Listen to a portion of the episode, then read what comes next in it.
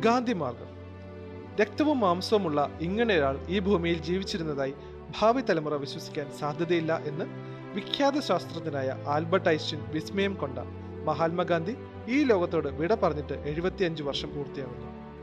വർഷങ്ങൾക്കിപ്പുറവും തലമുറകളെ അതിജീവിക്കുന്ന സ്വാധീനമായി നിലനിൽക്കുന്ന ഗാന്ധിയൻ ആശയങ്ങളുടെ വഴിത്താരയിലൂടെ സഞ്ചരിച്ചവരെ അടുത്തറിയാം. അമേരിക്കൻ ഗാന്ധി ഗാന്ധിയൻ രീതികളിൽ നിന്നും പ്രചോദനം ഉൾക്കൊണ്ട അമേരിക്കൻ മനുഷ്യാവകാശ പ്രവർത്തകനായ മാർട്ടിൻ ലൂതർ കിങ് ജൂനിയറാണ് അമേരിക്കൻ ഗാന്ധി എന്നറിയപ്പെടുന്നത്.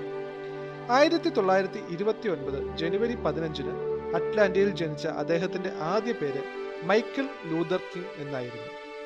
ഇന്ത്യ സന്ദർശന വേളയിൽ ആയിരത്തി തൊള്ളായിരത്തി അൻപത്തി ഒൻപത് ഫെബ്രുവരി ഇരുപത്തിരണ്ടിന് കേരളത്തിലുമെത്തിയ ലൂതർ കിങ് തന്റെ ഭാരത സന്ദർശനത്തെ അഹിംസയുടെ നാട്ടിലേക്കുള്ള രാഷ്ട്രീയ തീർത്ഥാടനം എന്നാണ് വിശേഷിപ്പിച്ചത്. Stride toward freedom strength to love why we can't wait തുടങ്ങിയ കൃതികൾ രചിച്ച ആ സമാധാന ദൂതൻ ആയിരത്തി തൊള്ളായിരത്തി അറുപത്തി എട്ട് ഏപ്രിൽ നാലിന് മെംഫിസിൽ ജോൺ എൽഡ്രെ എന്നയാളുടെ വെടിയേറ്റ് രക്തസാക്ഷിത്വം വഹിച്ചു. ബീഹാറിന്റെ ഗാന്ധി ഇന്ത്യയുടെ ആദ്യ രാഷ്ട്രപതിയും ഭരണഘടനാ നിർമ്മാണ സഭയുടെ അധ്യക്ഷനുമായിരുന്ന ഡോക്ടർ രാജേന്ദ്ര പ്രസാദ് ആയിരത്തി എണ്ണൂറ്റി എൺപത്തിനാല് ഡിസംബർ മൂന്നിന് ബീഹാറിലെ ജീരാദേയി ഗ്രാമത്തിലാണ് ജനിച്ചത്. ബീഹാറി സ്റ്റുഡന്റ് ക്ലബും ബീഹാറി യൂത്ത് കോൺഫറൻസും രൂപീകരിക്കുന്നതിൽ നേതൃത്വം നൽകിയ രാജേന്ദ്ര പ്രസാദ് ഗാന്ധിജിയുടെ അനുയായിയായി മാറി ചമ്പാരൻ സമരത്തിൽ പങ്കെടുത്തു. നിയമനിഷേധ പ്രസ്ഥാനത്തിലും നിസ്സഹരണ പ്രസ്ഥാനത്തിലും സജീവമായിരുന്നു അദ്ദേഹം. ആയിരത്തി തൊള്ളായിരത്തി മുപ്പത്തിനാലിൽ ഇന്ത്യൻ നാഷണൽ കോൺഗ്രസിന്റെ അധ്യക്ഷനായും തെരഞ്ഞെടുക്കപ്പെട്ടു. രാജേന്ദ്ര പ്രസാദ് ആരംഭിച്ച വാരികയാണ് ദേശ്. ആയിരത്തി തൊള്ളായിരത്തി അൻപതിൽ ഇന്ത്യയുടെ പ്രഥമ രാഷ്ട്രപതിയായ രാജേന്ദ്ര പ്രസാദ് ആയിരത്തി തൊള്ളായിരത്തി അറുപത്തിരണ്ട് വരെ ആ പദവിയിൽ തുടർന്നു. ആയിരത്തി തൊള്ളായിരത്തി അറുപത്തിരണ്ടിൽ ഭാരതരത്ന നൽകി ആദരിക്കപ്പെട്ട രാജേന്ദ്ര പ്രസാദ് ആയിരത്തി തൊള്ളായിരത്തി അറുപത്തി മൂന്ന് ഫെബ്രുവരി ഇരുപത്തിയെട്ടിന് അന്തരിച്ചു. India divide at the feet of Mahatma Gandhi Satyagraha in Champaran എന്നിവ ബീഹാർ ഗാന്ധി എന്ന് വിശേഷിപ്പിക്കപ്പെടുന്ന രാജേന്ദ്ര പ്രസാദിന്റെ പ്രധാന കൃതികളാണ്. കേരളത്തിന്റെ ഗാന്ധി.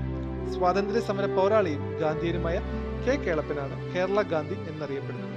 ആയിരത്തി എണ്ണൂറ്റി എൺപത്തി ഒൻപത് ഓഗസ്റ്റ് ഇരുപത്തിനാലിന് കോഴിക്കോട് ജില്ലയിലെ മൂടാടിയിൽ ജനിച്ച കേളപ്പൻ ചങ്ങനാശ്ശേരി എസ് പി കോളേജിൽ അധ്യാപകനായാണ് ഔദ്യോഗിക ജീവിതം ആരംഭിച്ചത്. നയർ സർവീസ് സൊസൈറ്റിയുടെ സ്ഥാപക പ്രസിഡന്റായ അദ്ദേഹം വൈക്കം സത്യാഗ്രഹത്തിലും ഗുരുവായൂർ സത്യാഗ്രഹത്തിലും നിർണായ പങ്കുവഹിച്ചു വൈക്കം സത്യാഗ്രഹത്തോടനുബന്ധിച്ച ഐത്തോച്ചാടന കമ്മിറ്റിയുടെ അധ്യക്ഷനും ഗുരുവായൂർ സത്യാഗ്രഹ കമ്മിറ്റിയുടെ സെക്രട്ടറിയുമായിരുന്നു കേളപ്പൻ. ആയിരത്തി തൊള്ളായിരത്തി മുപ്പതിൽ കോഴിക്കോട് നിന്ന് പയ്യന്നൂരിലേക്ക് ഉപ്പ് സത്യാഗ്രഹ ജാഥ നയിച്ച കേളപ്പൻ ഗോപാലപുരത്ത് ഹരിജനങ്ങൾക്കായി ഒരു കോളനി സ്ഥാപിച്ചു. വ്യക്തി സത്യാഗ്രഹത്തിനായി ഗാന്ധിജി തെരഞ്ഞെടുത്ത ആദ്യ കേരളീയനായ കെ കേളപ്പൻ സർവോദയ പ്രസ്ഥാനത്തിലും സജീവമായിരുന്നു. സാമൂഹിക പ്രവർത്തനത്തെ നിസ്വാർത്ഥ സേവനമായി കണ്ട കേളപ്പൻ പത്മശ്രീ പുരസ്കാരം നിരസിച്ചയാൾ കൂടിയാണ്. ആയിരത്തി തൊള്ളായിരത്തി എഴുപത്തി ഒന്ന് ഒക്ടോബർ ഏഴിന് കേളപ്പൻ അന്തരിച്ചു.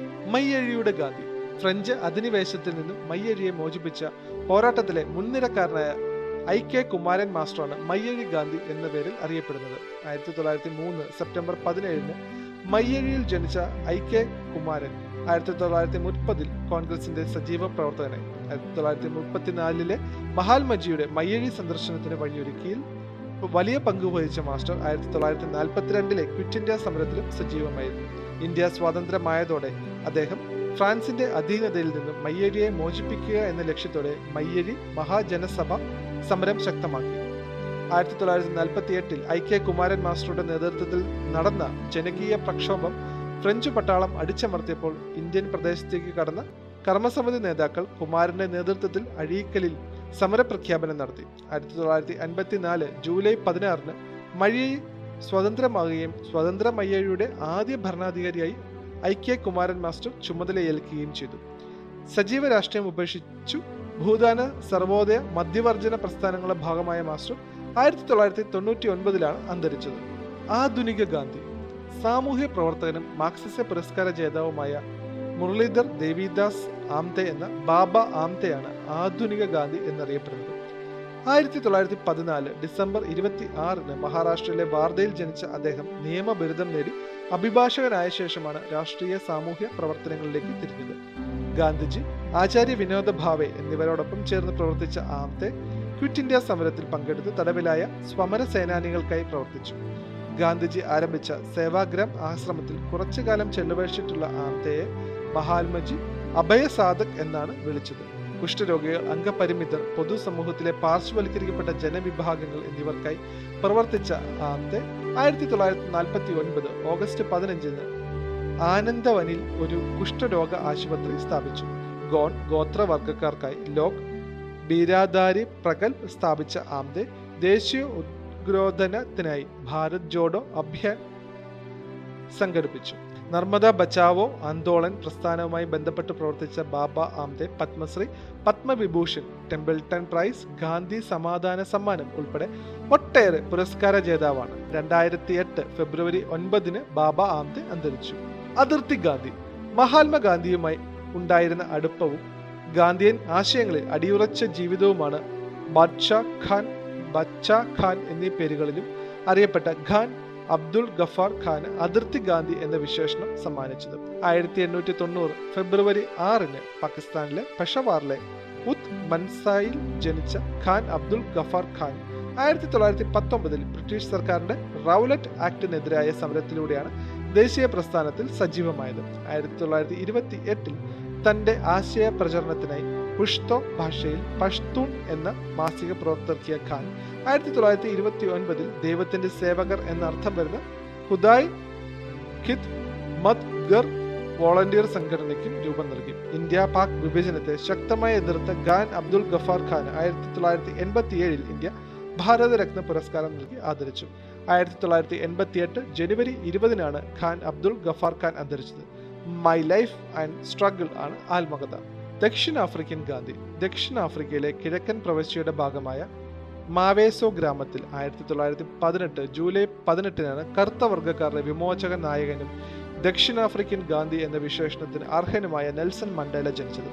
സർവകലാശാല ഭരണകാലത്ത് വർണവിവേചനത്തിനെതിരെ സഹപാഠികളെ സംഘടിപ്പിച്ചു എന്ന കുറ്റത്തിന് പുറത്താക്കപ്പെട്ട മണ്ടേല ആയിരത്തി തൊള്ളായിരത്തി അൻപത്തി ഒന്നിൽ ആഫ്രിക്കൻ നാഷണൽ കോൺഗ്രസിന്റെ ദേശീയ അധ്യക്ഷനായി. സർക്കാരിനെതിരെ സായുധ ആക്രമണം ആസൂത്രണം ചെയ്തെന്ന കുറ്റം ചുമത്തി അഞ്ചു വർഷത്തെ തടവിന് ശിക്ഷിക്കപ്പെട്ട മണ്ടേലയ്ക്ക് ആയിരത്തി തൊള്ളായിരത്തി അറുപത്തിനാലിൽ റിവോണിയ വിചാരണയിൽ രാജ്യദ്രോഹ കുറ്റം ഉൾപ്പെടെ ചുമത്തപ്പെട്ടു. ജീവപര്യന്തം ശിക്ഷ വിധിച്ചു. ആയിരത്തി തൊള്ളായിരത്തി തൊണ്ണൂറ് ഫെബ്രുവരി പതിനൊന്നിന് ഇരുപത്തിയേഴ് വർഷത്തെ ജയിൽവാസത്തിനു ശേഷം മണ്ടേല ജയിൽ മോചിതനാകുകയും വീണ്ടും എ എൻ സി ദേശീയ പ്രസിഡന്റ് ആവുകയും ചെയ്തു. ആയിരത്തി തൊള്ളായിരത്തി തൊണ്ണൂറ്റിനാല് ഏപ്രിൽ ഇരുപത്തിയേഴിന് ആദ്യ ജനാധിപത്യ തെരഞ്ഞെടുപ്പിലൂടെ മണ്ടേല ദക്ഷിണാഫ്രിക്കയുടെ പ്രസിഡന്റായി അധികാരമേറ്റു. പ്രസിഡന്റ് പദവിയിൽ അഞ്ചു വർഷം പൂർത്തിയാക്കി സജീവ രാഷ്ട്രീയത്തോട് വീട പറഞ്ഞു. ആയിരത്തി തൊള്ളായിരത്തി തൊണ്ണൂറ്റി മൂന്നിൽ സമാധാന നോബൽ സമ്മാനവും ആയിരത്തി തൊള്ളായിരത്തി തൊണ്ണൂറിൽ ഭാരതരത്നവും നേടിയ ദക്ഷിണാഫ്രിക്കയുടെ മാഡിബ രണ്ടായിരത്തി മൂന്ന് ഡിസംബർ അഞ്ചിനാണ് അന്തരിച്ചത്. ലോങ് വാക്ക് ടു ഫ്രീഡം എന്നാണ് ആത്മകഥയുടെ പേര്. ജന്മദിനമായ ജൂലൈ പതിനെട്ട് ഐക്യരാഷ്ട്ര സംഘടന മണ്ടേല ദിനമായാണ് ആചരിക്കുന്നത്. അപര ഗാന്ധിമാർ. ശ്രീലങ്കൻ ഗാന്ധി എന്നറിയപ്പെടുന്നത് A T Ariyaratne Indonesian Gandhi എന്നറിയപ്പെടുന്നത് അഹമ്മദ് സുഗാർണോ കെനിയൻ ഗാന്ധി എന്നറിയപ്പെടുന്നത് ജോമോ കെനിയാത്ത ആഫ്രിക്കൻ ഗാന്ധി എന്നറിയപ്പെടുന്നത് കെനത്ത് കൗണ്ട ഖാന ഗാന്ധി എന്നറിയപ്പെടുന്നത് Kwame Nkrumah Balkan Gandhi അല്ലെങ്കിൽ കൊസോവ ഗാന്ധി എന്നീ പേരുകളിൽ അറിയപ്പെടുന്നത് ഇബ്രാഹിം റുഗോവ ജാപ്പനീസ് ഗാന്ധി എന്നറിയപ്പെടുന്നത് Toyohiko Kagawa Delhi Gandhi എന്നറിയപ്പെടുന്നത് ശ്രീകൃഷ്ണൻ നായർ. വേദാരണ്യം ഗാന്ധി എന്നറിയപ്പെടുന്നത് ശ്രീ രാജഗോപാൽ ആചാര്യ ഗാന്ധി ഭുരി എന്നറിയപ്പെടുന്നത് മാതങ്കിനി ഹസ്രൈ പൊന്നാനി ഗാന്ധി എന്നറിയപ്പെടുന്നത് കെ വി രാമൻ മേനോൻ കുമ്പള ഗാന്ധി എന്നറിയപ്പെടുന്നത് ദേവപ്പ ആൽവ. വർഷങ്ങൾക്കിപ്പുറവും തലമുറകളെ അതിജീവിക്കുന്ന സ്വാധീനമായി നിലനിൽക്കുന്ന ഗാന്ധിയൻ ആശയങ്ങളുടെ വഴിത്തലയിലൂടെ സഞ്ചരിച്ചവയാണ് നമ്മൾ അടുത്തറിഞ്ഞത് പുതിയ വിവരങ്ങളുമായി അടുത്ത പോഡ്കാസ്റ്റ് നന്ദി.